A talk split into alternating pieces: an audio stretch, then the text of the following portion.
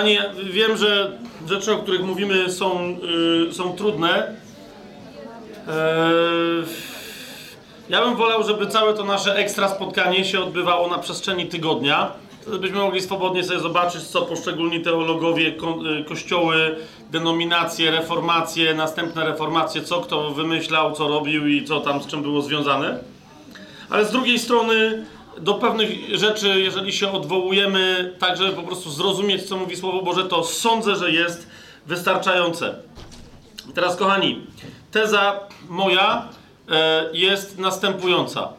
Pan Jezus w e, tym tak zwanym wyjątku Mateusza, czyli tylko i wyłącznie w Ewangelii e, Mateusza, przedstawił możliwość, którą nazwał możliwością rozwodową, co się nazywa wyjąt, wyjątkiem Mateusza, Czyli mówi, nie wolno się rozwieść z żoną, tak żeby potem się móc ożenić z inną, albo nie wolno się rozwieść z mężem, żeby móc się potem ożenić z, z innym, z wyjątkiem pornei.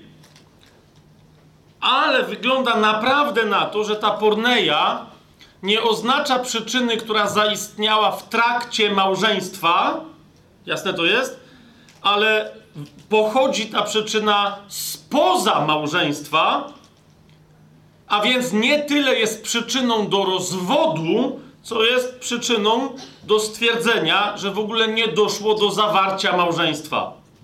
Tak? To, to i, i dlatego, por, dlatego Pan Jezus mówi z wyjątkiem wszeteczeństwa, z wyjątkiem nierządu, którego przykładem jest właśnie kazirodztwo, czyli związek nielegalny, albo jak Żydzi do dzisiaj mówią, związek zakazany. I teraz dlatego Pan Jezus mówi, wtedy możesz odesłać taką żonę. Dlaczego? Bo de facto to nie jest twoja żona. I, i dlatego to jest dopuszczalny wyjątek. Yy, niektórzy powiadają, bo są różne te wyjaśnienia, ale, ale ktoś zapyta i całkiem słusznie zapyta, yy, okej, okay, fajnie, no ale dlaczego w takim razie, już to, co prawda trochę o tym mówiłem, ale no, warto to jeszcze raz podkreślić. Dlaczego ten... Yy, ten wyjątek się pojawia u Mateusza, no bo jest wyjątkiem Mateusza. Czemu nie ma go w Ewangelii Marka, czy czemu nie ma go yy, w Ewangelii Łukasza? Kochani, myślę, że jeżeli do tego podejdziemy tak jak teraz podchodzimy, czyli że porneia jest po prostu rodzajem, yy, to się w prawie nazywa co, przeszkody małżeńskiej, czy mamy tu prawnika i on mnie tu poprawia, jak to, jak to w, w, jak to w Polsce wygląda. Dowiedziałem się między innymi, że w polskim prawie E, jeżeli powin zaszło powinowactwo, a, a potem osoby, które zawiązały powinowactwo, się rozwiodły, a więc niekoniecznie jedna ze stron umarła, wyobraźcie sobie, że w polskim prawie powinowactwo pomimo rozwodu nadal istnieje. A więc nie może, jak gdyby mój tato, załóżmy, ożenił się z panią Celiną, tak, a potem się rozwiedli przez sam ten fakt, że ona się stała moją powinowatą, moją macochą, ja nie mam co myśleć o tym, żeby się z nią żenić, mimo że to może być, rozumiecie, z mojego punktu widzenia w ogóle obca baba, tak? Przyjechałem na imprezę rozwodową mojego ojca i nagle mi się kobieta spodobała. Mówię, wow! A prawo mówi, no nie, no bo oni się rozwodzą, ale to jest twoja powinowata w bezpo... i to stanowi bezpośrednią przeszkodę, e, żeby się z nią ożenić. I teraz o co chodzi? I, I, to jest przeniesione z prawa rzymskiego. I teraz, I teraz, no właśnie, więc Rzymianie o tym wiedzieli, Żydzi o tym wiedzieli, tylko Grecy nie wiedzieli. No więc to czemu w takim razie. Otóż, o co chodzi, kochani? Spraw... Przyglądałem się temu. Naprawdę to musiał być cud boskiej miłości, bo ja nie wiem, jak ja, na to, jak ja to sam tego. Do tego do, sam bym do tego nie dotarł. E, jest takie prawo tyczące się małżeństw, rozwodów, różnych historii w Rzymie. Na, nazywa się Lex Julia i Lex Papia Popea, tam, tam jak ktoś chce doszukiwać, to może mnie sprawdzić, że, że rzeczywiście tak rzeczy wyglądają. Ale kochani, podstawa różnica między funkcjonowaniem w prawie rzymskim, na którym do niedawna się jeszcze nie znałem, a się zacząłem trochę niechcący znać, a prawem żydowskim polegała na czym? Że, co prawda, prawo rzymskie za specjalnie do tego, jak ludzie zawiązywali związek małżeński nie podchodziło, ale uważajcie, ale podchodziło, czy im się udało ten związek jednak zawiązać. Otóż widzicie, tam był jeden taki cesarz, i to jest historia zasadniczo pierwszego wieku naszej ery, czyli życia Pana Jezusa i życia następnie Piotra, apostołów, Pawła, tak? Otóż Cesarstwo Rzymskie, zdziwilibyście się, jakie miało restrykcyjne prawo i jak małżeństwo w Cesarstwie Rzymskim wtedy było ważne. Jeżeli to kogoś zainteresuje, to sprawdźcie sami. Otóż okazuje się, po pierwsze, e, że zasadniczo mężczyzna mógł się ożenić w wieku od 14 lat. Kobieta e, wiek gotowy do wyjścia za mąż miała od 12 lat. I więc y, było dobrze mniej więcej wtedy się wyjść za mąż albo ożenić w Cesarstwie Rzymskim, kiedy się było obywatelem rzymskim, bo uważajcie, od 25 roku życia do 60 roku życia małżeństwo w Cesarstwie Rzymskim było obowiązkowe. To jest pierwsza rzecz. Ale po co? Ponieważ, ponieważ Cesarstwo Rzymskie potrzebowało obywateli pełnoprawnych, w związku z tym była zakazana bezdzietność, a więc była obowiązkowa dzietność. Teraz uważajcie, małżeństwo w Rzymie, które miało mniej niż trójkę dzieci, było uważane prawnie za bezdzietne. Dopiero trzecie dziecko było uważane za pierwsze. W dalszych prowincjach trzeba było mieć czwórkę dzieci, a w najdalszych wręcz piątkę. I wtedy dopiero miałeś piątkę dzieci więc rozumiecie, ktoś się żenił mając 14 lat, także dobrze by było, żeby się wystarał, żeby w wieku 25 lat mieć te dzieci, bo jak nie, to płacił straszne bykowe. Tak się to nazywało, dla, no tak mówię, bo nie wiem, czy się tak nazywało, ale w Polsce, w, w PRL-u e, mieliśmy bykowe. Jak ktoś był kawalerem i nie miał dzieci i nie przysługiwał się ojczyźnie, to wtedy płacił specjalny podatek, że nie ma dzieci. I dokładnie tak było w Cesarstwie Rzymskim. Teraz rozumiecie, cesarstwo rzymskie potrzebowało nie tylko dzieci, rzeczywiście tam był nie pamiętam jak się ten, ten cesarz nazywał, coś tam jakiś Oktawian, oni tam wszyscy byli tam jakieś Augusty, Oktawiany, wiecie czy tam jacyś tacy. Ale jeden tam odtrąbiał y, ten, który te spisy co pięć lat y, robił, które między innymi Pana Jezusa w pewnym momencie objęły, bo on sprawdzał, czy ta jego polityka działa. I działała. W przeciągu paru dziesięciu lat liczebność obywateli pełnoprawnych Rzymu wzrosła z 4 milionów do prawie 5, z tego co pamiętam. Także elegancko. Tylko Rzymowi chodziło o to, żeby to nie były byle jakie dzieci, ale żeby miały prawo dziedziczenia tytułu, żeby były pełnoprawnymi obywatelami. Pamiętacie, jak tam jeden gość atakuje Pawła, a mówi, ja jestem obywatelem Rzymu? I ten mu mówi, no to pff, ja wiem, jakie ciężkie pieniądze trzeba za obywatelstwo wydać, a Paweł mu mówi, no a ja mam z urodzenia. I tamten jeszcze bardziej zrobił, o! Więc Paweł był y, wynikiem tego, tej, tej całej polityki, ale teraz w związku z tą polityką, kochani, ja się tu jeszcze skonsultowałem z naszym genialnym prawnikiem, Zenkiem, otóż i mi potwierdził, w prawie rzymskim, kochani, żeby stwierdzić, czy to małżeństwo w ogóle ma sens i te dzieci, które produkuje, czy to wszystko będzie legalne, zanim się stwierdziło tą legalność i, i małżeństwa to sprawdzały i małżeństwa też były sprawdzane pod tym względem, przed całą akcją małżeńską badało się tak zwane konubium jeszcze przed zawarciem małżeństwa, więc sprawdzało się, czy małżeństwo nie ma jakichś przeszkód do tego, żeby być legalnie zawarte. Jest to jasne? Jedną z pierwszych rzeczy, jakie się sprawdzało, to czy czasem to małżeństwo nie będzie nielegalnie zawarte ze względu na co? Ze względu na porneję, a więc kazirodztwo wynikające z, jakiegoś, z jakichś stopni pokrewieństwa albo powinowactwa. Ok? Więc Marek, jak pisał dla Rzymian, czy Łukasz ogólnie dla całego imperium, oni w ogóle nie dawali żadnego wyjątku na temat pornei. Dlaczego? Bo wiedzieli, że nie będzie zasadniczo z tym problemu, bo to jest sprawdzane przed zawarciem małżeństwa. Teraz uważajcie, Żydzi mieli inaczej. U Żydów prawo tego nie wymagało. Czyli zawierało się małżeństwo, nawet czasem było wiadomo, że to, e, to jest chyba dziadostwo, i potem ktoś przychodził i mówił, ej, ale to jest dziadostwo. No i ktoś sobie powiedział, no dobra, to jak, to jak już mówisz, że dziadostwo, to, to się rozchodzimy. I teraz uważajcie, możecie mnie sprawdzić. u Żydów, y, nie w starożytności, ale dzisiaj. Sprawdziłem sobie na stronie Polskiego Żydowskiego Instytutu Historycznego, więc możecie mnie też sprawdzić.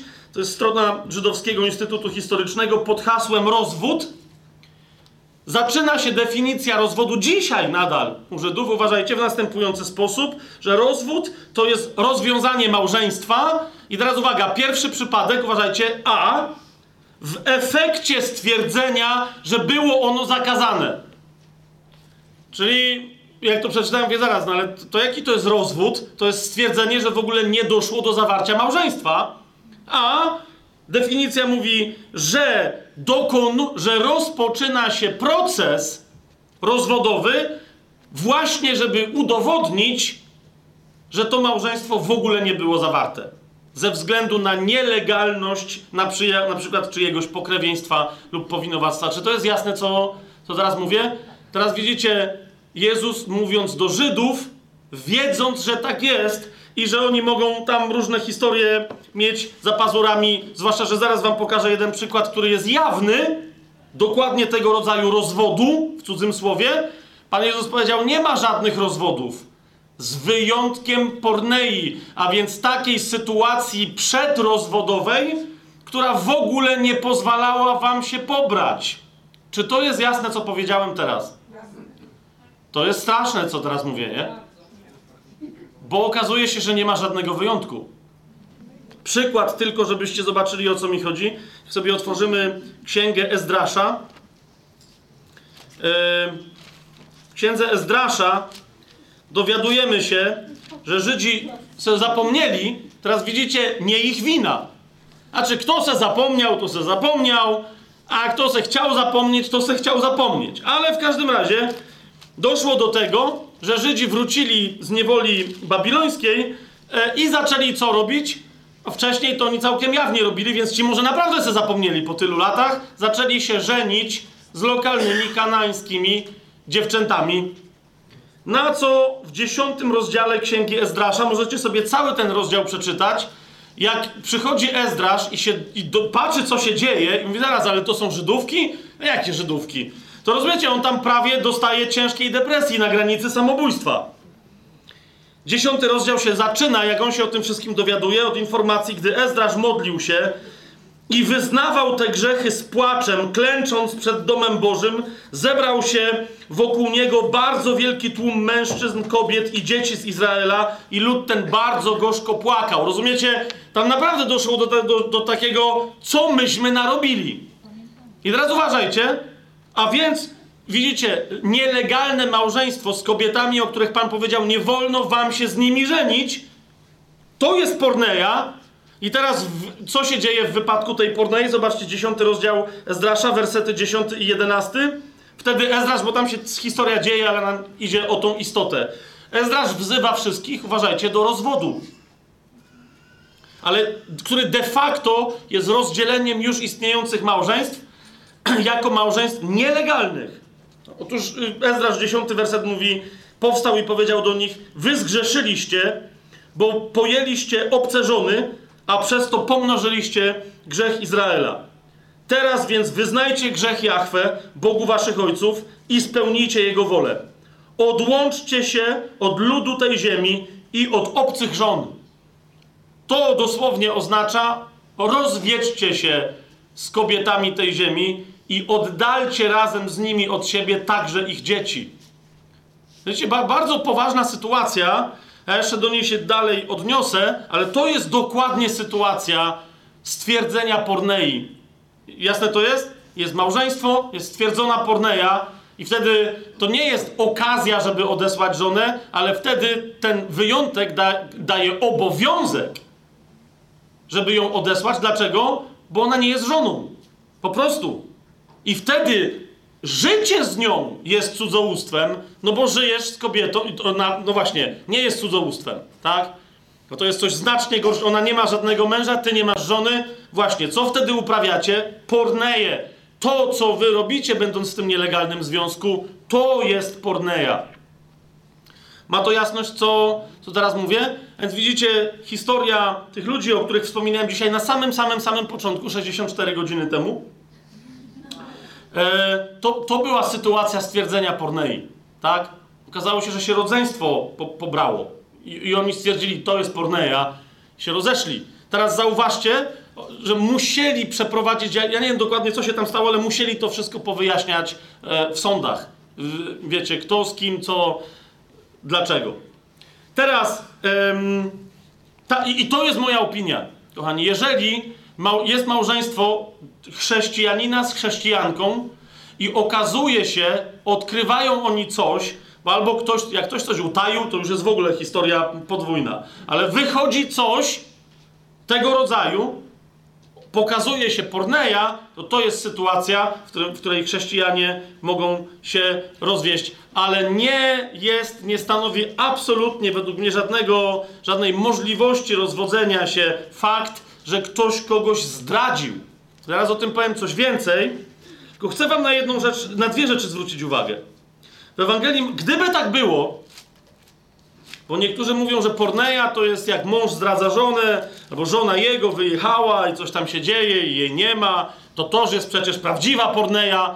No, potocznie rzecz ujmując, to jest, ale normalnie to jest cudzołóstwo długotrwające. Otóż, kochani, wszystko przewlekłe cudzołóstwo, tylko wszystko byłoby fajnie, tylko zauważcie, że my znowu przykładamy do koncepcji cudzołóstwa jakąś starodawną koncepcję, a Pan Jezus przecież poprzeczkę podniósł i ideę cudzołóstwa zaostrzył. Ewangelia Mateusza, piąty rozdział, 27 i 28 werset, Pan Jezus mówi, słyszeliście, że powiedziano przodkom, nie będziesz cudzołożył, a więc nie będziesz uprawiać moihei. Zgadza się? A Pan Jezus mówi, ale ja wam mówię, każdy, kto patrzy na kobietę, aby jej pożądać, już popełnił z nią cudzołóstwo w swoim sercu. Więc jeżeli dzisiaj yy, mielibyśmy stwierdzać, że no, cudzołóstwo to jest poważna podstawa do tego, żeby ktoś się miał rozwodzić, to panowie. Rozumiesz? Przechodziła dziwnie ubrana kobieta, się obejrzał, co to za dziwoląg, a żona mówi: Ta, ta, rozwód! Rozwód! Dlaczego? Mojheja, porneja! Nie chcę, nie chcę teraz, wiecie, sobie robić śmichów, chichów z, z poważnych sytuacji, ale nie wyglądałoby to wtedy niepoważnie? No to jeszcze raz. Tak? Cudzołóstwo to jest bardzo, bardzo poważna, bardzo ciężka sytuacja. Ok? Yy, Da, dalej, ja, jak już mówimy o tej pornei, bo Pan zwrócił uwagę Żydom, że ej, uważajcie, bo się czasem łączycie w te związki, tak jak te, tego typu historii jak u Ezdrasza jest więcej. Że ktoś komuś dopiero mówi, ty, ale to w ogóle jest przecież nielegalne. I nam ktoś mówi, no dobra, złapaliście mnie. A, a, skorzystam i się rozwiodę. Chociaż w sumie niechętnie. Bo akurat mi się teściowa podobała i tak dalej, i tak dalej. Znaczy, że Żydzi tam, wiecie, ty, tych, tych nielegalnych, jako kazirodczych traktowanych związków, mm, w sensie e, relacji powinowactwa, mieli więcej nawet niż, e, niż Rzymianie. ok? Jeszcze raz mówię, jak poczytacie sobie i zauważycie, o co tam chodzi, to zobaczycie, że tych relacji było sporo w księdze kapłańskiej, czyli w trzeciej Mojżeszowej, e, w 18 rozdziale. To tamtego dość sporo dosyć sporo zobaczycie. Ale dodałbym jeszcze do tego jedną rzecz, że, że wiecie, my dziś jednak musimy się przyjrzeć, bo jest, no bo wiecie, bo mamy, bo mamy pewne zasady, co Bóg złączył, czego człowiek nie rozdziela. Co Bóg złączył? To są te elementy, o których do tej pory mówiłem. Związek dobrowolny i samodzielny. Uczciwy i przejrzysty. Jednego mężczyzny i jednej kobiety, którzy są chrześcijanami, który jest zawarty publicznie, jest, jest prawdziwym przymierzem, są zobowiązanie miłości, szacunku, więc się to wszystko wypełnia i jest to związek podjęty jako nierozerwalny yy, aż do śmierci. Tylko wiecie, my żyjemy w czasach farbowanych lisów. Żyjemy w czasach, lisów, które się same ufarbowały i żyjemy w czasach lisów, które ktoś ufarbował i one nie wiedzą, że są lisami. Mamy naprawdę całą masę ludzi, którzy się nazywają chrześcijanami, a w ogóle, ja już nie mówię o tym, że są nienawróceni, oni są w ogóle nie nowonarodzeni. Tak? Podaję wam przykład, akurat nie z Polski, Bogu dzięki, ale, ale nadal chrześcijanka wychodzi za mąż, za, za faceta, który jej mówi, że on chętnie na misję się wybierze i tak dalej, tylko muszą zebrać pieniądze i on jest chrześcijaninem e, w, w mega churchu tam jakimś i teraz ona po czterech miesiącach dowiaduje się od jednej znajomej z, z kościoła, jak tam się sprawy mają, bo on jest takim innym ginekologiem. I ona mi, jakim innym? No, on jest od aborcji.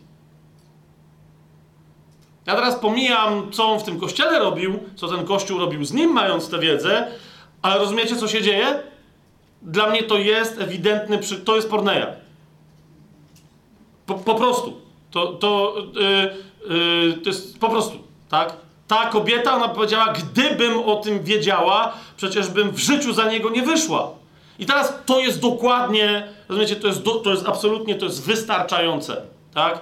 Jeżeli wchodząc w związek małżeński, druga stro strona ukrywa coś, jedna ze stron ukrywa coś, co, o czym wiedza spowodowałaby, że druga strona by się nie zgodziła na przymierze, to jest również jakby pornotyczny y, przypadek.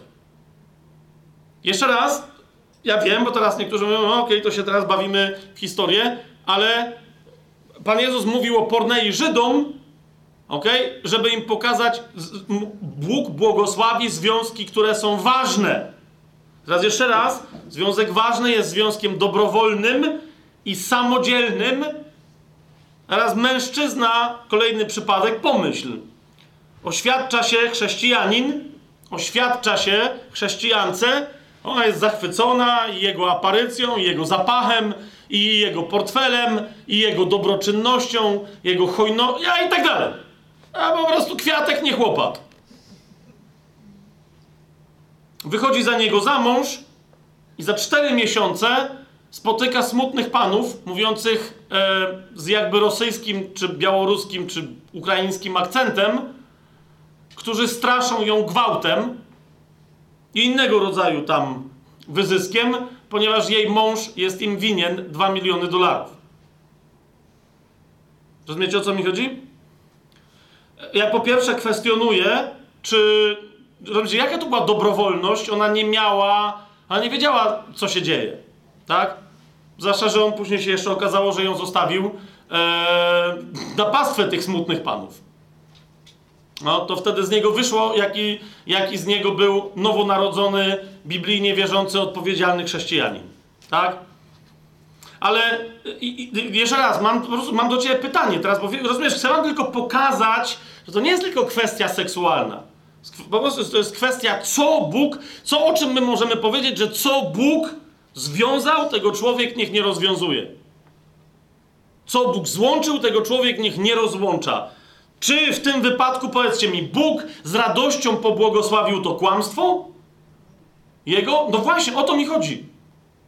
I teraz wiecie, dla mnie to jest absolutnie podstawa, żeby rozważyć sprawę. Ja bym osobiście nie miał, nie miał zupełnie, mówię od razu bez żadnego bicia, nie miałbym ani czterech minut zastanowienia. Może trzy, no nie? jak go jeszcze dorwać i mu coś wyjaśnić, że Pan Jezus jest dobry i że może się nawrócić. Ale to w ogóle dla mnie to nie po prostu. To, e, człowiek tu niczego nie rozłącza, bo Bóg tu niczego nie złączył, albo robimy z Boga fałszywego świadka. No rozumiecie o co mi idzie? Świadka jakichś bandziorów, oszustów i tak dalej. A więc ten, ta dobrowolność, dla, z tego powodu my musimy się przyjrzeć, czy ta dobrowolność zakładała pełną przejrzystość i uczciwość i, czy, i brak przymusu plus, no właśnie, taką pełną samodzielność. Są ludzie, którzy, wiecie, się żenią czy wychodzą za mąż, yy, bo kochają i tam ktoś mówi, wiesz ale ja nie mogę mieć dzieci. No i, i okej, okay, bo ja ciebie chcę. Szkoda, że nie, może Bóg zrobi cud. Wiecie o co chodzi. Ja o wszystkim wiem, ale jest dobre pytanie, jeżeli ktoś wie, że nie będzie mieć dzieci, co więcej, wie, że druga strona bardzo chce mieć dzieci, a ta tamtego tak chce, że mu nie mówi, że ona po prostu raczej wygląda na to, że nie może mieć dzieci. I on z nią żyje 5-6 lat, przechodzi badania, mówi ze mną jest wszystko ok, i ona mu wreszcie wyznaje, wiesz co, bo ja, ja, to jest to ja, to ja, ja nie mogę mieć dzieci. No i co teraz? Rozumiecie co, rozumiecie, co mówię? Jeszcze raz, nie ma absolutnie według mnie żadnych podstaw w Biblii do tego, e, żeby rozdzielać, e, żeby rozdzielać małżeństwo. Absolutnie nie ma żadnych podstaw, ale bardzo potrzebujemy przyglądać się historiom małżeńskim, czy rzeczywiście, czy rzeczywiście ludzie, którzy próbują coś rozłączać, rozłączają coś, co Bóg złączył. Bo wtedy występują przeciwko Bogu. Yy, mamy, mamy tu jasność? Mamy tu jasność? Teraz pójdziemy jeszcze krok dalej. Mam nadzieję, że dzisiaj nam się to wszystko udało. To, by, to byłby jakiś cud prawdziwy. Yy, otóż ktoś powie, no dobra, ale, ale mamy sytuację, mamy sytuację, w której brat, i on jest naprawdę nowonarodzony, jest wierzący, wszystko tam się, wszystko tam się elegancko dzieje i nagle zaczyna świrować. No i, i co wtedy? Nie rada, że ona go przyłapała na cudzołóstwie i on tam się smaga, pokutuje dwa dni, a potem zaś się coś dzieje, albo on ją, e, okej, okay. wierzący chrześcijanie, niektórzy mówią, no przecież to jest dowód na to, że oni są nienowonarodzeni. Ej, e, hej. To nie jest żaden dowód na nic. Otóż, kochani, przypominam tylko, że tak jak w ogóle nas w społeczności obowiązuje zasada, którą Pan Jezus podał i nie podał nigdy żadnej innej i nikt inny nie podał żadnej alternatywy, tak tym bardziej w małżeństwie zaczynamy od, znowu idziemy do Mateusza, jak mamy Mateusza zasady stosować, to w tym wypadku tylko u Mateusza, w 18 rozdziale mamy jasną zasadę. Jeżeli twój brat, siostro żono, jeżeli brat mąż zgrzeszy przeciwko tobie, idź, strofuj go sam na sam. Jeżeli cię usłucha, pozyskałaś swojego brata męża. Ja, ja wiem, dodaję tego męża, ale rozumiecie, mąż, jeżeli jesteście chrześcijanami, to jest twój brat. I dlatego Paweł mówi, to nie wolno mi wziąć siostry żony. Czasem ja takie wrażenie odnoszę, że my lepiej ludzi w kościele traktujemy jak swoich współmałżonków. Ej, tu się zaczyna, tu się zaczyna kościół gdzie dwie albo trzy osoby gromadzą się w moje imię. No to ty się z żoną, ty się z mężem gromadzicie non-stop w imię Jezusa. Albo jakieś dziwne rzeczy robicie, jak się nie gromadzicie w imię Jezusa. Dalej. Jeżeli cię jednak nie usłucha, weź ze sobą jeszcze jednego albo dwóch, aby na podstawie zeznania dwóch albo trzech świadków oparte było każde słowo. Jeżeli ich nie usłucha, powiedz Kościołowi, a jeżeli Kościoła nie usłucha, niech będzie dla ciebie jak poganin i celnik. I to jest istotne, no czyli co ja mam z nim zrobić? Jak to, jak poganin i celnik? I niektórzy, którzy, widzicie, bo to nie to, że ja jakiś niezwykle oryginalny trend wymyśliłem, bo niektórzy się zgadzają z tym, co ja tu mówią, oni mówią, i to jest wystarczające, żeby się rozwieść. No bo jest jak poganin i celnik. Dlaczego? Bo w pierwszym liście do Koryntian, powiadają niektórzy teolodzy, w piątym rozdziale tego nieszczęśnika, co co swoją macochę wziął za żonę, Paweł potraktował z ewidentnego, radykalnego, jednoznacznego buta. To jest pierwszy do Koryntian, piąty rozdział, czwarty i piąty werset. W imieniu naszego Pana Jezusa Chrystusa, gdy się zgromadzicie, wy i mój duch, z mocą naszego Pana Jezusa Chrystusa, wydajcie go szatanowi na zatracenie ciała, żeby duch jego był zbawiony w dniu Pana Jezusa. No to rozumiesz, jeżeli ty postępujesz jak należy według zasady Mateusza z 18 rozdziału, przyprowadzasz swojego męża, załóżmy, brata męża przed kościół i kościół mówi, bracie nawróć się, a mówi, eee, jakoś ostatnio się rozluźniony czuję. Taki Demas, rozumiesz? Jak Paweł o Demasie napisał, Demas umiłował świat i ode mnie odszedł. No to co wtedy? No to przyłączasz się do kościoła i oddajesz go szatanowi. Dalej Paweł mówi, a tu widzę, że już niektóre siostry się ucieszyły. O, ale bym oddała szatanowi. Teraz, yy, I, Paweł mówi wyraźnie, mówi tak, tak, tak, tak, tak, tak. Musicie go oddalić od siebie w bardzo konkretny sposób. Jeżeli to jest twój mąż czy żona, to z tego wynika najwyraźniej musisz ją albo jego oddalić konkretnie, bo dziewiąty werset tego piątego rozdziału i dalej, Paweł mówi, napisałem wam w liście, żebyście nie przestawali z rozpustnikami. To są ci, którzy uprawiają porneje, to są wszetecznicy. Paweł mówi, ale nie z rozpustnikami tego świata w ogóle, albo chciwymi, zdziercami, czy bałwochwalcami i tak dalej, i tak. Mówi, bo musielibyście w ogóle ten świat opuścić. No wszyscy tacy są. Mówi, nie, nie, nie chodzi mi o wszystkich. Ale, mówi, napisałem wam, żebyście nie przestawali z takim, uwaga, który nazywając się bratem, jest wszetecznikiem, chciwym, bałwochwalcą, złorzeczącym pijakiem lub zdziercą. Z takim nawet nie jadajcie.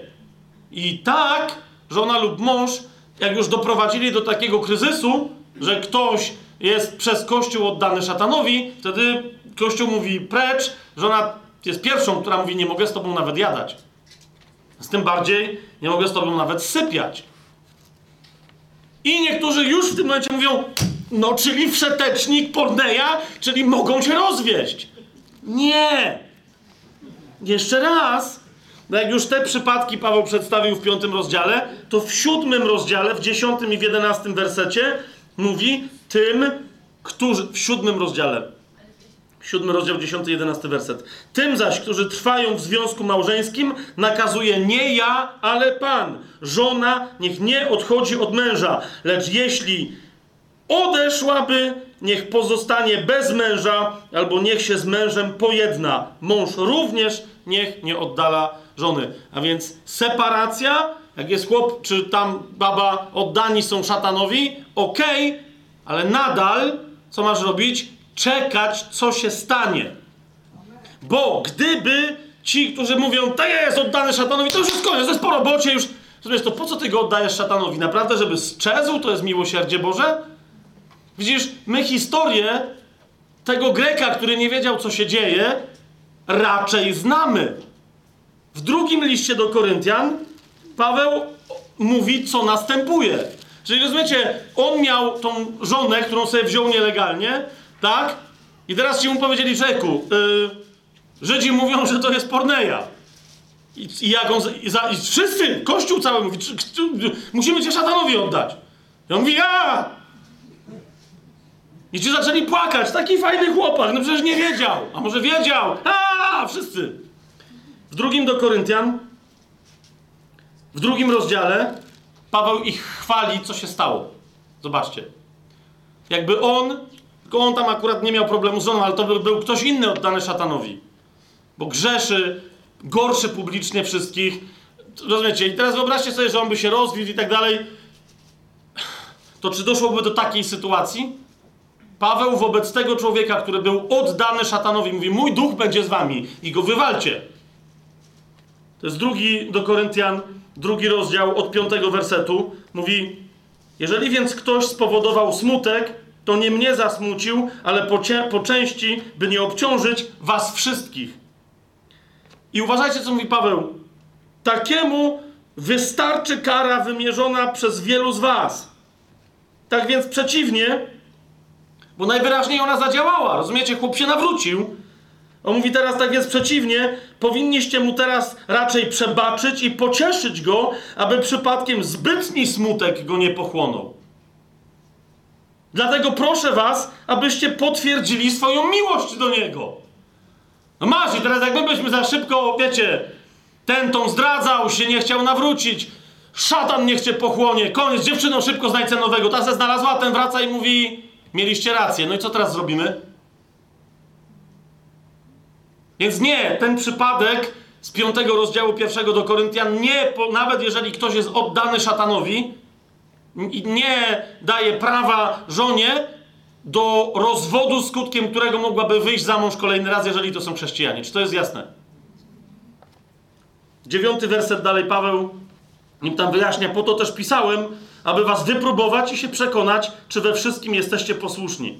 A komu wy coś przebaczacie, temu i ja Gdyż i ja, jeżeli coś przebaczyłem temu, któremu przebaczyłem, zrobiłem to ze względu na was, wobec Chrystusa, aby nas szatan nie podszedł. Jego zamysły bowiem nie są nam nieznane.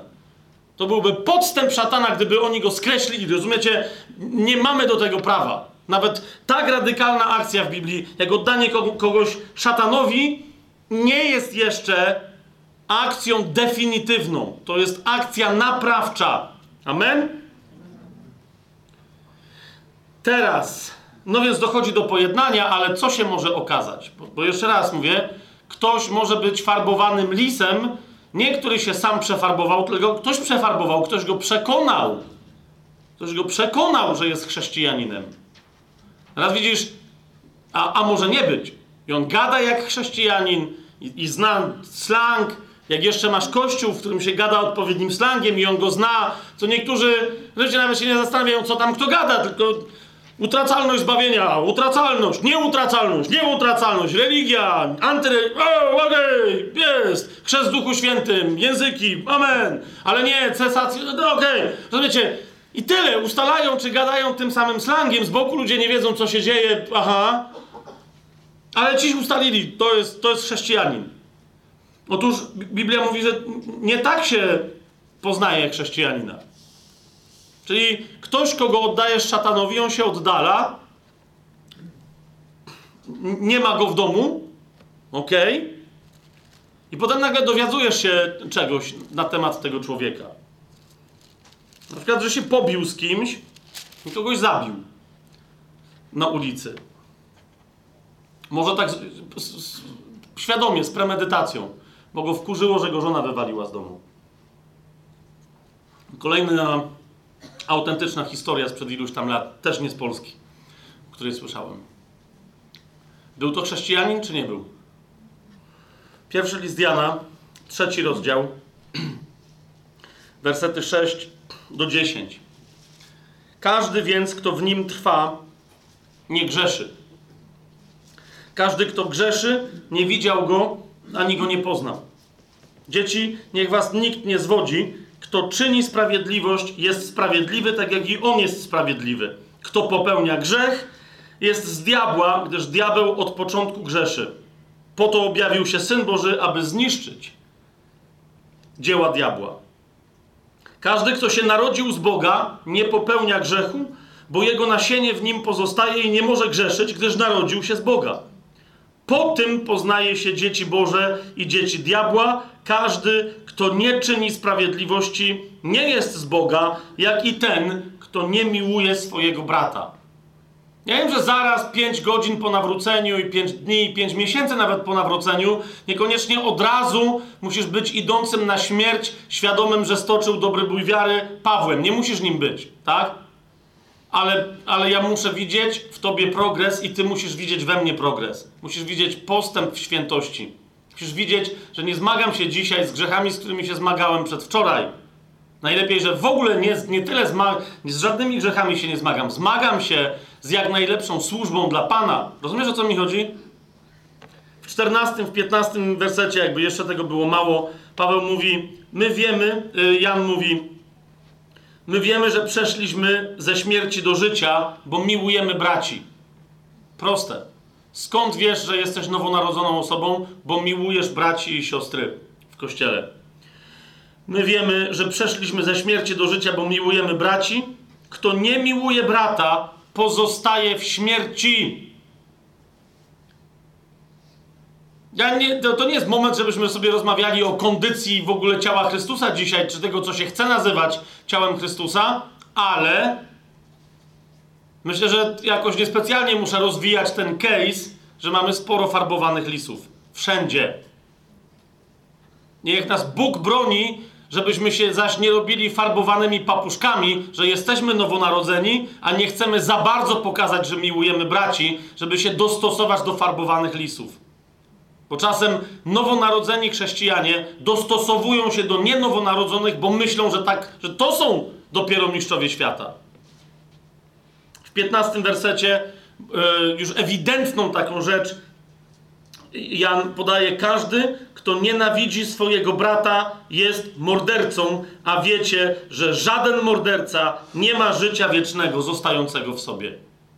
Jasne?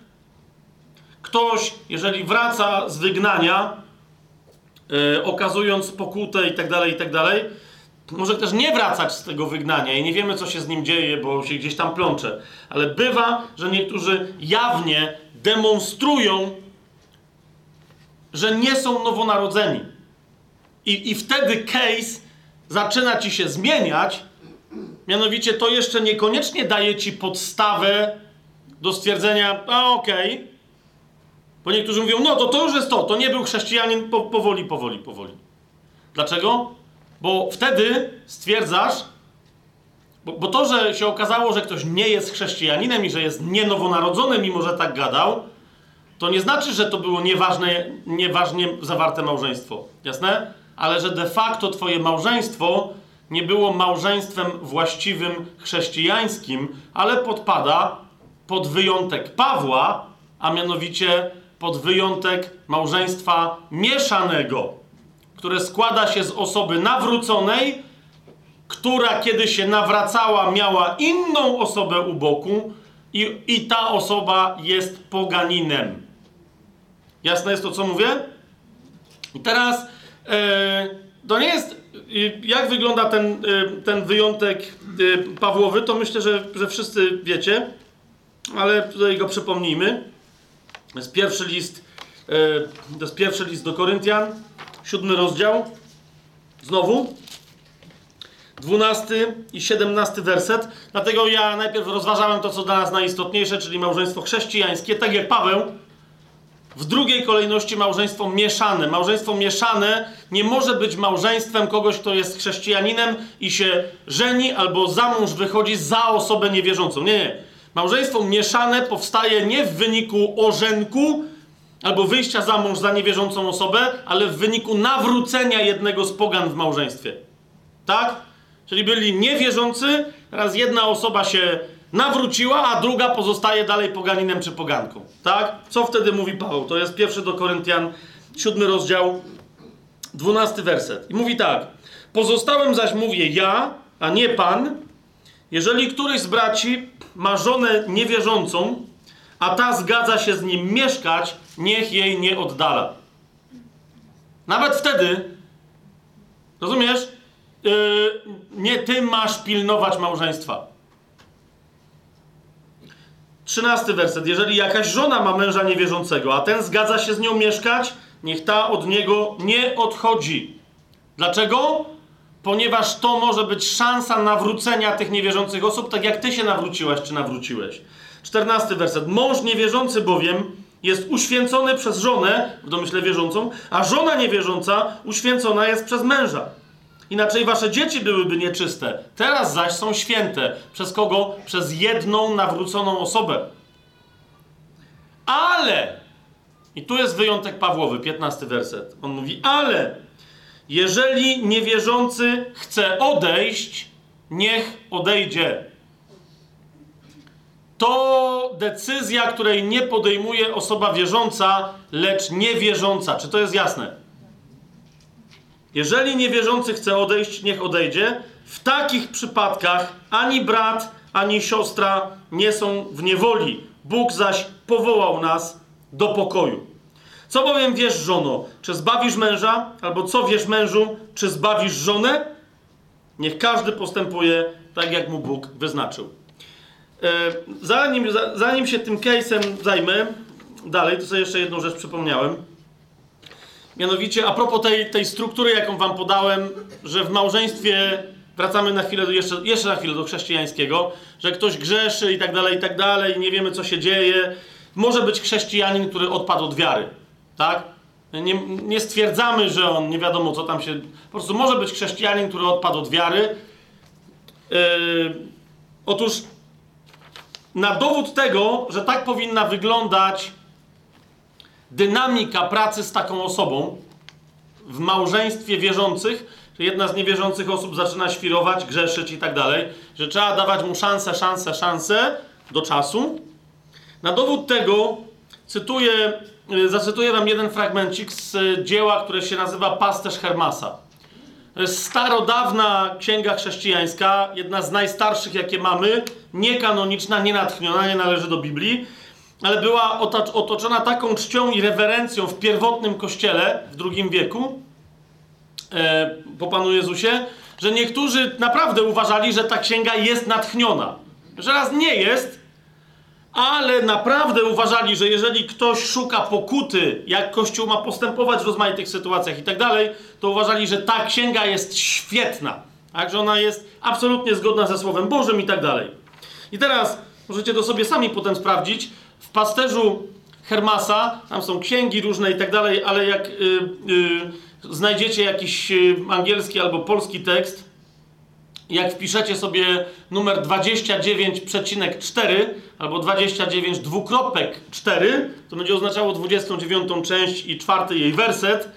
E, jest tam taka sytuacja. Człowiek, który rozważa tam pewne rzeczy i spotyka się z aniołem, którego poucza, który przychodzi od Pana, zadaje mu takie pytanie. I będę czytać tak do, od 29.4 do 29.8 w pasterzu Hermasa. Pierwszy kościół według tego żył. Rozumiecie? I teraz jest taka sytuacja. Powiedziałem do niego, panie, pozwól, że zapytam jeszcze o kilka rzeczy. Pytaj, powiedział. Panie, rzekłem więc, jeżeli mężczyzna, który ma żonę i jest wierny w Panu, wykryje, że żona go zdradza, czy on grzeszy, kiedy dalej z nią żyje, lub też kiedy dalej z nią mieszka? Uważajcie. Anioł mu odpowiada: Jak długo mąż nie zdaje sobie z tego sprawy, nie grzeszy. Ale jeśli mąż wie o jej grzechu, a żona nie nawróci się, a dalej uprawia cudzołóstwo, a jej mąż dalej z nią żyje, mieszka, on staje się odpowiedzialny za jej grzech i staje się współuczestnikiem jej grzechu. Co wtedy, panie, powiedziałem, ma ten mąż zrobić w tej sprawie? I teraz uważajcie odpowiedź anioła. Niech się rozwiedzie, powiedział, i niech mąż pozostanie samotny. Słowem, niech z nią nie mieszka, nie potwierdzać jej grzechu, ale niech ją oddali, żeby nie stać się współodpowiedzialnym za ten grzech. I co dalej? Ale jeżeli po tym rozwodzie, czy tak rozumianym rozwodzie, ponownie się ożeni on z inną, wtedy on też popełnia cudzołóstwo. Jeśli jednak, panie, powiedziałem do tego anioła, po rozwodzie ona się nawróci, tego rodzaju rozwodzie, i zapragnie wrócić do męża, to ma nie być przyjęta? Anioł odpowiedział: Oczywiście, że ma być przyjęta. Jeśli mąż jej nie przyjmie, to wtedy on grzeszy i sprowadza wielki grzech na siebie. Ten, kto zgrzeszył, ale się nawrócił, musi być przyjęty. Teraz uważajcie, ale nie często, bo dla sługi Bożego jest tylko jedno takie nawrócenie. Bo właśnie dla tej możliwości, że żona się nawróci i wróci do męża, mąż ma się nie żenić ponownie. Takie w tej sprawie nakazane jest postępowanie męża z żoną w przypadku, który mi przedstawiłeś, mówi anioł do chrześcijanina, którego lubimy, bo należy do oryginalnego kościoła, który lubimy. Widzicie? To y, każdy sobie to może sprawdzić w dowolnych przekładach i tak dalej. Zobaczcie, pasterz Hermasa 29.4 do 29.8. Niektórzy mówią, to Fabian, to jest bardzo kontrowersyjna książka. Niektórzy to jest bardzo. Jedyna kontrowersja, jaka się wiąże z tą książką, polega na tym, że niektórzy uważali ją za natchnioną, a, a ona natchniona nie jest. I to jest wszystko, to jest cała kontrowersja. A nie polega kontrowersja na nauczaniu zawartym w tej księdze w odniesieniu do rzeczy, które rozumiemy. Jasne? jasne? Okej. Okay. Słuchani, kochani, yy, chyba jest sensacja, chyba mi się uda skończyć. I teraz muszę jeszcze jedną rzecz powiedzieć. Bo widzicie, stwierdziliśmy, że małżeństwo chrześcijańskie, o ile jest zawarte jak należy, jest nie do rozerwania. Zgadza się? Jest nie do rozerwania. To jest jedno ciało i tylko śmierć może małżonków rozłączyć.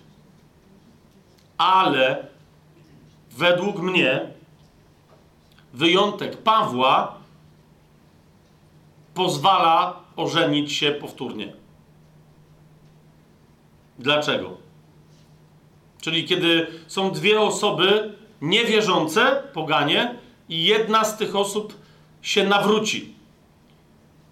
Ona próbuje uświęcić drugą nienawróconą osobę. Załóżmy, to jest sytuacja żona z mężem, tak? Głosi mu Jezusa, bo teraz chodzi mi o to, że to nie może być plątanie się. Ona jest aktywna w uświęcaniu, bo tu czynność jest aktyw, w sensie ta strona ma być aktywna. Ok? Teraz dopóki ta druga strona to wytrzymuje, nawet jak się nie nawraca, nawet jak się nie nawraca, ale wytrzymuje. I ty go chwytasz za gardło, dusisz go i mówisz, zawróć się. No i on tam, a, jeszcze za chwilę.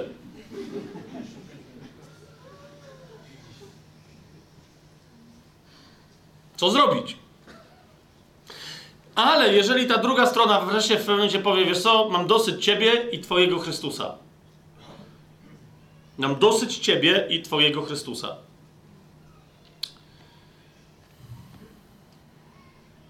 I odchodzi. Wtedy, zwróćcie uwagę, co mówi Paweł. Jeszcze raz, pierwszy do Koryntian, siódmy rozdział, piętnasty werset. Lecz jeśli niewierzący chce odejść, niech odejdzie. W takim przypadku ani brat, ani siostra nie są w niewoli. Bóg natomiast powołał nas do pokoju. Nie są w niewolniczym układzie z tą drugą osobą. Co to oznacza? To oznacza, a kiedy są w niewolniczym układzie? To nie jest, to jest, nie, wiecie, to jest układ, który tworzy z małżonków nawzajem dulosów. Jak pamiętacie nauczania z tajemnego planu o dulosie, to jest niewolnik, bo, dulos to jest niewolnik, tak? Tu chodzi o, o to. Otóż niewolniczy układ to jest związanie aż do śmierci między chrześcijanami, bo tylko oni są w stanie stać się wobec siebie niewolnikami, w takim sensie, że mają wolność, wiedzą czym jest służba. Jasne jest to, co mówię? Natomiast kiedy jedna osoba się nawraca, a druga się nie nawraca jeszcze odchodzi, miała szansę się nawrócić, to małżeństwo mogło się stać święte. Ale kiedy ta osoba odchodzi, ta pierwsza osoba nie jest jej dulosem. Wiecie o co mi idzie? Bo tamta druga osoba, czy to będzie mąż czy żona, ani nie wie, że reprezentuje Kościół, jeśli to jest żona, ani nie wie, że reprezentuje Chrystusa, jeśli to jest mąż. Czemu więc ta osoba ma być niewolnicza wobec tamtego poganina, jakby wobec Chrystusa? Wtedy to jest trochę nonsens. Przyznacie. I jeszcze raz, myślę, że wtedy jak najbardziej znowu stosuje się zasada z drugiego do Koryntian z szóstego rozdziału, czternasty werset. Nie wprzęgajcie się w nierówne jarzmo z niewierzącymi. Co bowiem wspólnego ma sprawiedliwość z niesprawiedliwością i tak dalej, i tak dalej. Cały ten fragment, który już cytowaliśmy. Drugi do Koryntian 14, aż nawet do, e, do 18. Jeszcze raz. Trwasz przy swoim mężu niewierzącym czy niewierzącej żonie, głosząc mu Ewangelię, świadcząc, demonstrując całym życiem, służąc mu i tak dalej. Ale kiedy ta osoba odchodzi, wówczas nadal zauważ, to nie znaczy, że masz szukać sobie nowego męża czy żony. Czy to jest jasne? Bo nadal możesz mu dać szansę. Ok? Ale, ale myślę, że to jest przypadek, który dość jasno, ze względu na połączenie tych dwóch fragmentów, yy, które przeczytałem, dosyć jasno daje nam, daje nam prawo do tego rodzaju yy, postąpienia. Rzymian, siódmy rozdział, pierwszy werset do czwartego mówi również o tym, mówi również o tym. I w pewnym sensie pierwszy do Tymoteusza, pierwszy rozdział od ósmego wersetu, gdzie, gdzie Paweł mówi, że prawo jest dobre, ale dla tych, którzy nie są chrześcijanami. Tak? I kiedy ktoś ze mną żyje i może jeszcze wejść pod prawo Chrystusa, halleluja, ale jak on odchodzi, odchodzi ode mnie spod mojego dachu, spod naszego wspólnego dachu do innego porządku. Rozumiecie, co, co chcę powiedzieć? Popatrzcie na to. Pierwszy list Pawła Apostoła do Tymoteusza, pierwszy rozdział, ósmy werset. Paweł Tymoteuszowi przypomina, wiemy zaś, że prawo jest dobre, jeżeli ktoś je właściwie stosuje. I teraz popatrzcie na to. Rozumiemy, że prawo nie jest ustanowione dla niesprawiedliwego, a dla kogo? Chodzi o prawo mojżeszowe, ale dla nieprawych i nieposłusznych, dla bezbożnych i grzeszników, dla niegodziwych i nieczystych, dla ojcobójców, matkobójców i morderców, dla wszeteczników, mężczyzn homoseksualnych, handlarzy ludźmi, dla kłamców, krzywoprzysiężców i dla wszystkiego, co jest przeciwne zdrowej nauce, zgodnie z chwalebną Ewangelią błogosławionego Boga, którą mi powierzono. Wiesz o co mi chodzi? Kiedy ktoś, mając szansę stanąć w wolności Chrystusowej, wycofuje się z tej szansy, którą ty mu dajesz, jako wierząca strona, a to jest niewierząca osoba, to wtedy podpada pod właściwe zastosowanie prawa, ale zauważ, prawo z niego robi kogo? Dokładnie to, co przeczytaliśmy. Tak? Dlaczego? Ponieważ, jak mówi Słowo Boże, prawo jest podpuszczką grzechu. Przez prawo rozkwitł grzech. Dlaczego? Bo prawo spowodowało znajomość niegodziwości.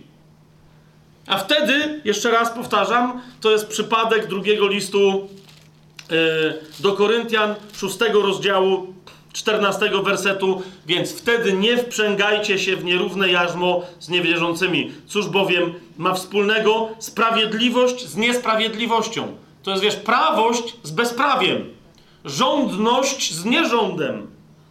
Albo jaka jest wspólnota między światłem a ciemnością, albo jaka zgoda Chrystusa z Belialem, albo co za dział wierzącego z niewierzącym, i tak dalej, i tak dalej, i tak dalej. Z tego powodu, bo ja wiem, że niektórzy mówią, nie, nie, nie, właśnie wydaje mi się, że, że David Paulson, on uważa, że nie, nie, nie.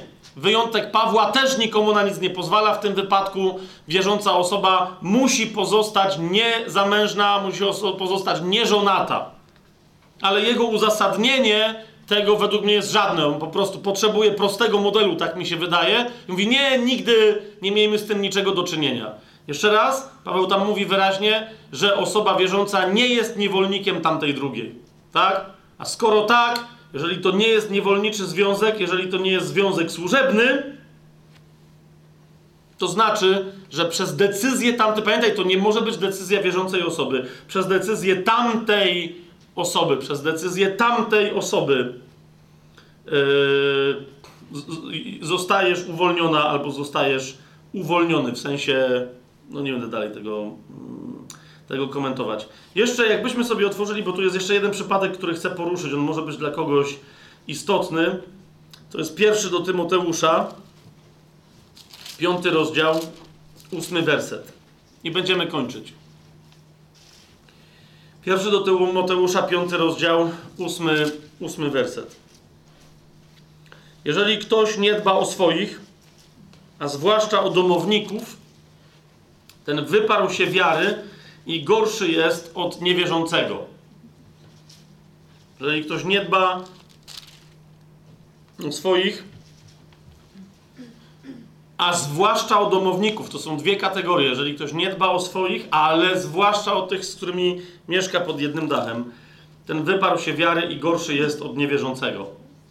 Często wierzące osoby mi mówią, przychodzą z czymś, mówią, wiesz co, i mężczyźni, i, ale jeszcze częściej kobiety, słuchajcie.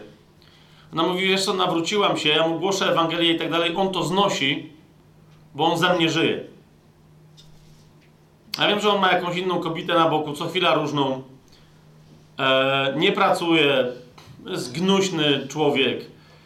Ale wiesz, ale on się wycwanił. Bo wie, że ja chcę żyć według Słowa Bożego i on mówi, ja od ciebie nie odchodzę.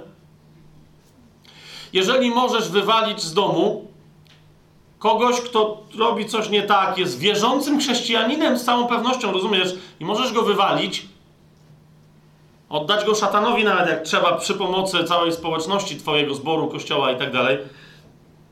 Żeby sprawdzić, co się z nim dzieje, to tym bardziej to nie jest, rozumiesz, to nie jest rozwód, to nie jest oddalenie, to nie jest, masz prawo przetestować, czy ten ktoś chce być z tobą, czy chce żyć z ciebie.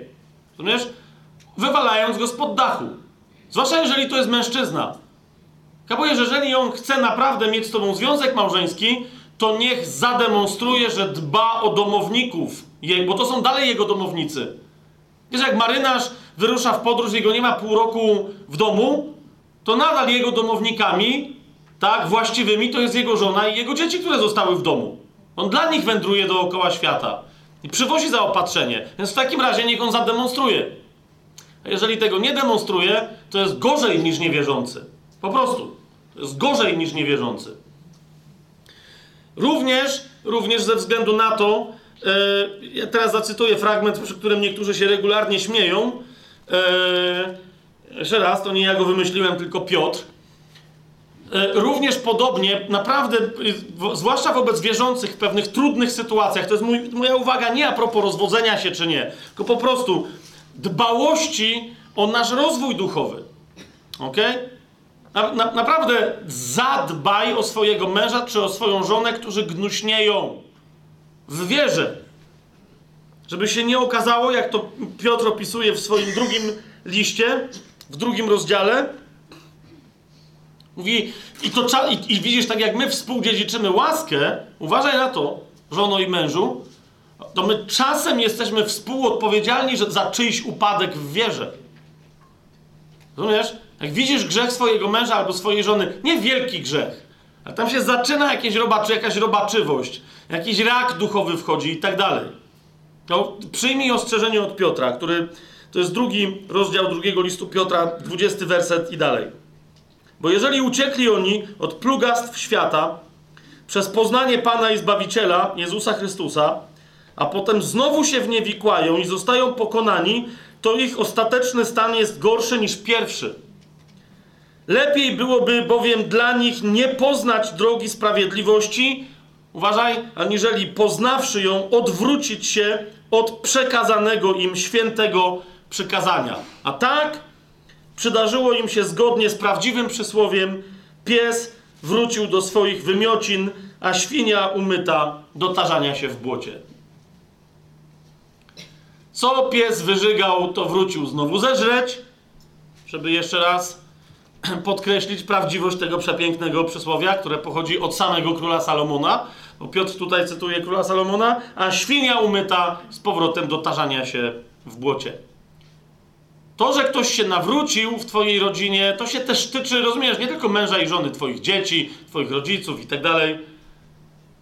Rozumiesz, to ty się nie podnie... Niektórzy mają taką tendencję, żeby się ekscytować, że o, ile się osób u mnie w domu nawróciło. Świetnie, a ile osób weszło na drogę uświęcenia? Bo, bo wiesz, bo nadal e, my pozostajemy, wy, wybaczcie mi to określenie, ale my pozostajemy w duchu nowonarodzonymi aniołami, ale w ciałach wieprzkami. I teraz chodzi o to, żeby świnię utrzymać na krzyżu. Po prostu przybić ją, żeby może kwiczeć, ale się ma nie ruszać. Ma o niczym nie decydować. I, a, niektórym, niektórym się wydaje, że a już doprowadziłem tam męż, żonę, czy doprowadziłam męża do nawrócenia. O! Dzięki Bogu! Jeszcze raz, nie rozumiesz, co dzięki Bogu? Zauważ, co Piotr mówi, może się okazać, że jego późniejszy stan będzie gorszy niż ten, z którego myślał, że wychodzi.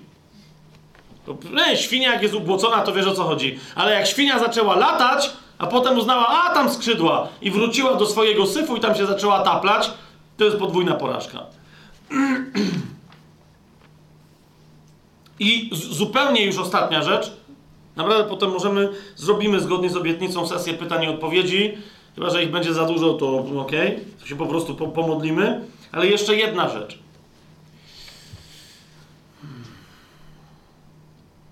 Może w tym wszystkim najtrudniejsze i nie chciałbym, żebyście teraz tego, co teraz powiem, brali absolutnie jako jakiś dogmat. To jest jasne, co, co się teraz dzieje?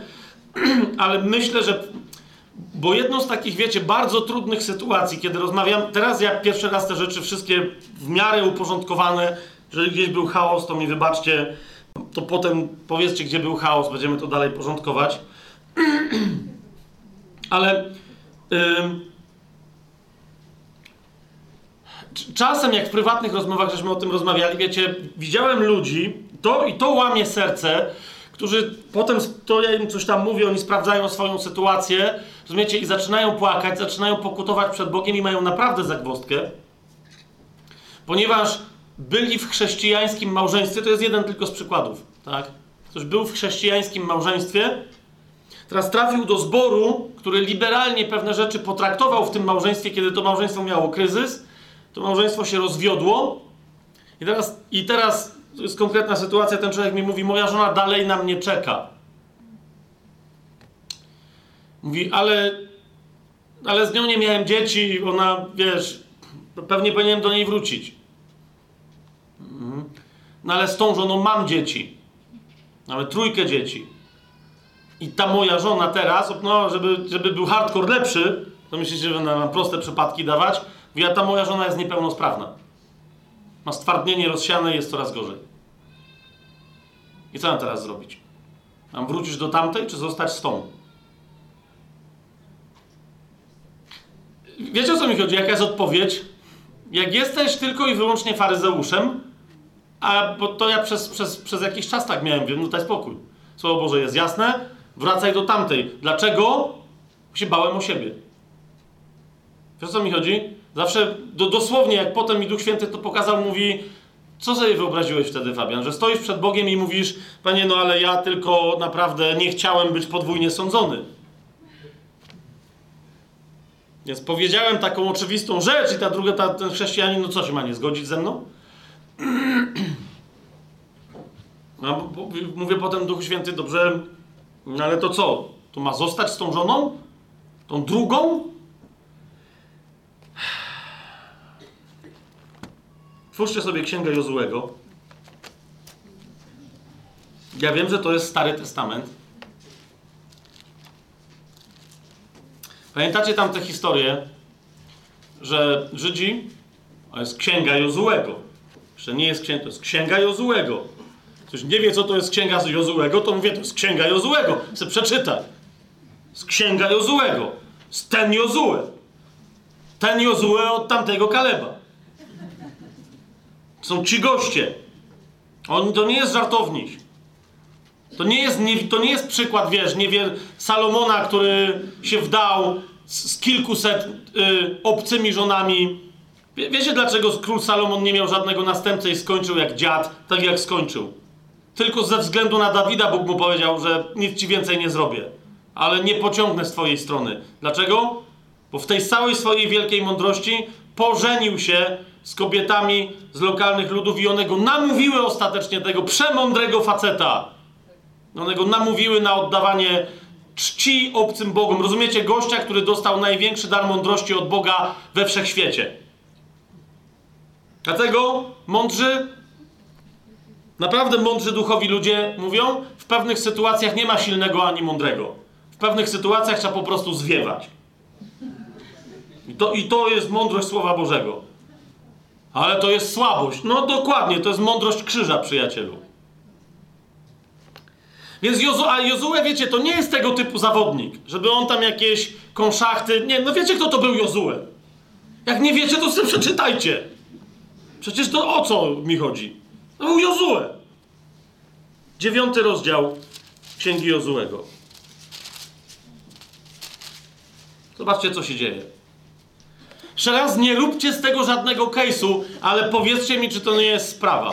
Nie wolno się było żenić z lokalnymi kobietami. Co więcej, to była ekipa, która weszła jak taran i oni wiedzieli, co mają robić. Wyżynać tych, którzy mieli być wyrżnięci, tych, którzy dzieci oddawali Molochowi, tych, którzy dawno się mogli usunąć, ale cwaniakowali, że te, damy sobie radę z Izraelem. Oni mieli wejść jak taran i jak walec. I Jozue tak robił. I nie, tam nie było, później się zaczęły odstępstwa, ale to jest dziewiąty rozdział Księgi Jozłego. To jest jeszcze taran i walec. W trzecim wersecie czytamy, bo, bo widzicie, tam wszyscy rzeczywiście stanęli przeciwko Izraelowi, żeby się z nimi tłuc. Ale jedna ekipa stwierdziła, nie, to jest bez sensu. Mamy lepszy pomysł. W trzecim wersecie mieszkańcy Gibeonu, gdy usłyszeli o tym, co Jozue zrobił z Jerychem i z Aj, taran i walec użyli podstępu i wyruszyli, udając posłów, i wzięli stare worki na swoje osły, i stare popękane i połatane bukłaki na wino, i stare i połatane buty na nogi, stare ubranie na siebie, a cały chleb, który ze sobą zabrali w drogę, był suchy i spleśniały. No mówię wam, zawodnicy pierwszej klasy. Co za dziady. Wtedy przybyli do Jozułego, do obozu w Gilgal i powiedzieli do niego i do mężczyzn Izraela: Przyszliśmy z dalekiego kraju.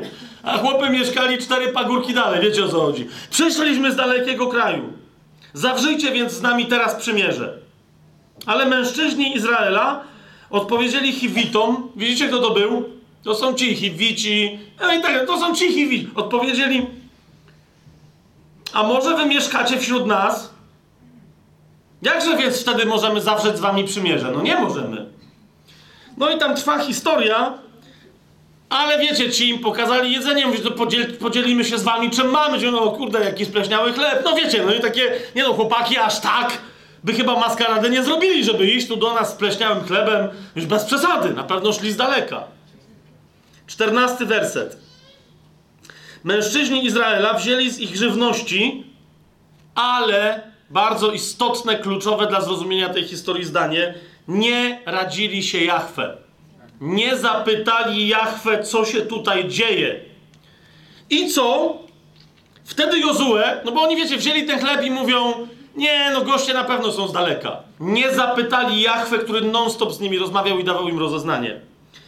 Wtedy Jozue zawarł z nimi pokój i ustanowił z nimi przymierze, że zachowa ich przy życiu.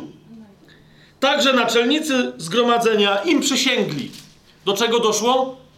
Do zawarcia przymierza, które jest nielegalne.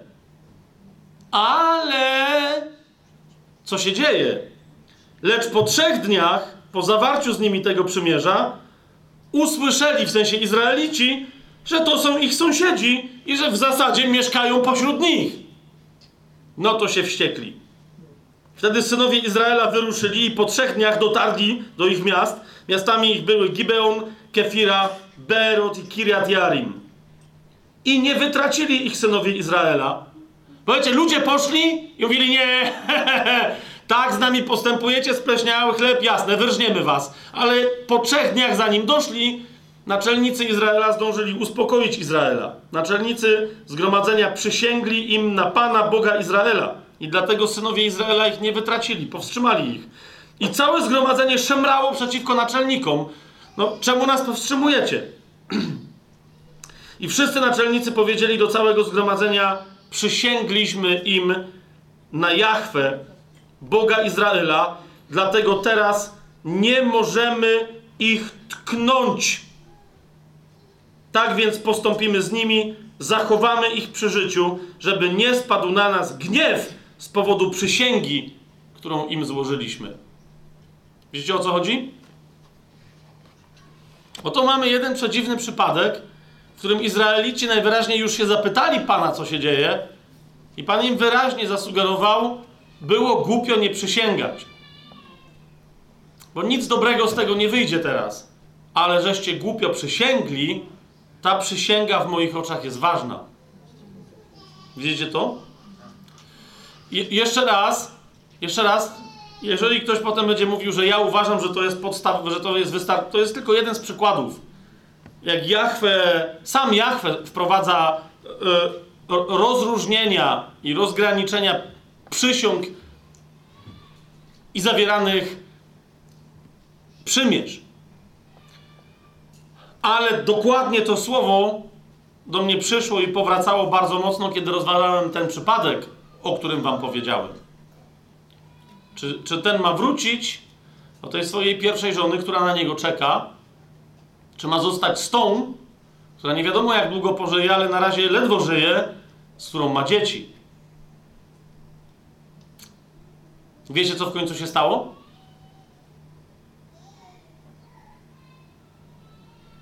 A wiecie, jak Pan Jezus rozwiązał sprawę Samarytanki?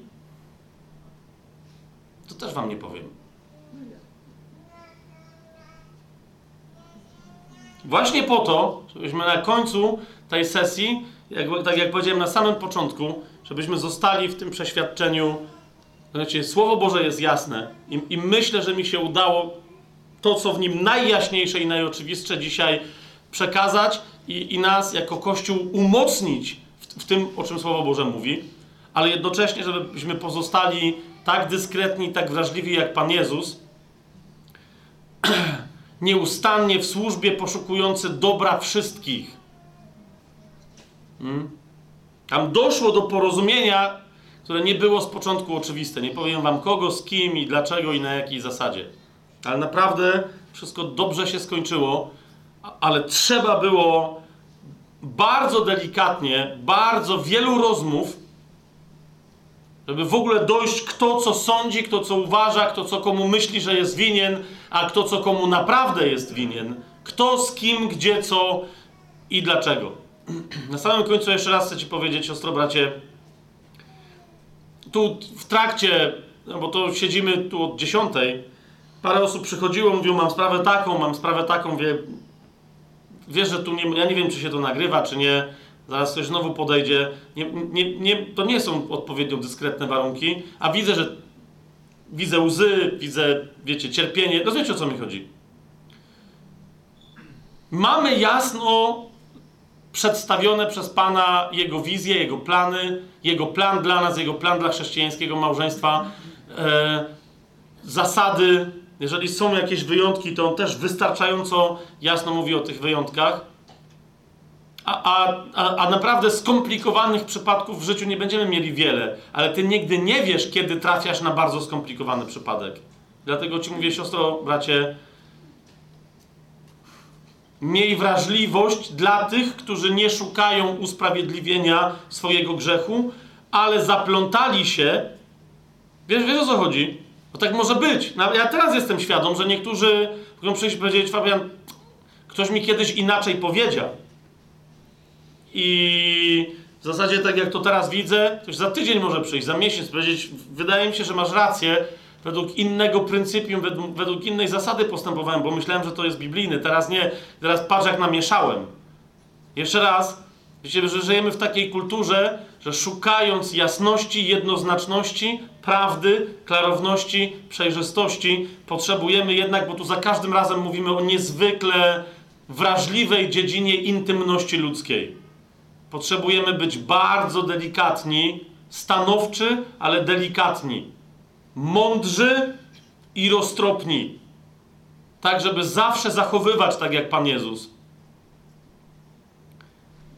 Rozumiecie, że wystarczył jeden jego gest, albo nawet brak gestu, i ta kobieta z ósmego rozdziału Ewangelii Jana by zginęła w linczu, bo, bo tam ci ludzie byli w stanie mu coś udowodnić. Oni tam byli wściekli na niego, tak jak później byli wściekli na Szczepana. Rozumiesz, gdyby Jezus tam popełnił błąd, jeszcze raz, to jest dla mnie w wielu sytuacjach po prostu scena podstawowa. Dlaczego Jezus zaczął pisać tym palcem? Dlaczego milczał? Dlaczego w momencie przestał milczeć i się odezwał? Dlaczego potem znowu milczał? Skąd wiedział, że tamtych ruszy sumienie? No wiecie, jak oni manipulowali prawem, to dalej mogli manipulować. Ja, bo był Panem Jezusem, jasne, ale Słowo Boże mówi wyraźnie, my mamy umysł Chrystusa. Znowu pierwszy do Koryntian. Posługujmy się tym umysłem, umysłem Chrystusa. My mamy Jego świętego ducha, to posługujmy się tym świętym duchem. Mówię Wam, wolałbym dziś w kościele, żeby każdy dar uzdrawiania, każdy dar uzdrawiania uzdrowił połowę mniej fizycznie ludzi, a, ale za to pomnożył mądrości i skutecznego działania w tego typu trudnych przypadkach. Bo rozumiesz, ja się mogę modlić za 100 osób i wszystkie one mogą być uzdrowione. Kto z Was miał doświadczenie tego rodzaju modlitwy, to wie, że można nawet za 100 osób się modlić i bywa, że nawet żadna z nich się nie nawróci. Dlaczego? Bo Pan daje uzdrowienie, ale z uzdrowieniem niekoniecznie musi przyjść nawrócenie. Ale jeżeli usługujesz nawróconym osobom, które może nawet tak, ze swojej głupoty nie pytały się Pana, nie rozważały, nie wzięły pełnej odpowiedzialności, tak jak Jozue, wtedy z tymi Gibeonitami, Rozumiesz, ale jeżeli im usługujesz i możesz im pomóc wyjść spod samopotępienia, spod ducha oskarżenia, który ich dopadł, który jest ciężkim religijnym duchem, trudnym bywa do zwalczenia osobiście, jak się nie zdaje sprawy, jak ktoś sobie nie zdaje sprawy z jego obecności. To, to jeżeli ty możesz takiej osobie pomóc, wyprowadzasz ją na światło, wyprowadzasz małżeństwo takich osób na światło, oni zaczynają doznawać uzdrowienia w swoim małżeństwie. Rozumiesz? zaczynają przynosić owoce, to jest dokładnie to, czego byśmy sobie życzyli e, dzisiaj w Kościele. Świętych, mocnych, szczęśliwych, świadczących o mocy naszego Pana małżeństw. Amen?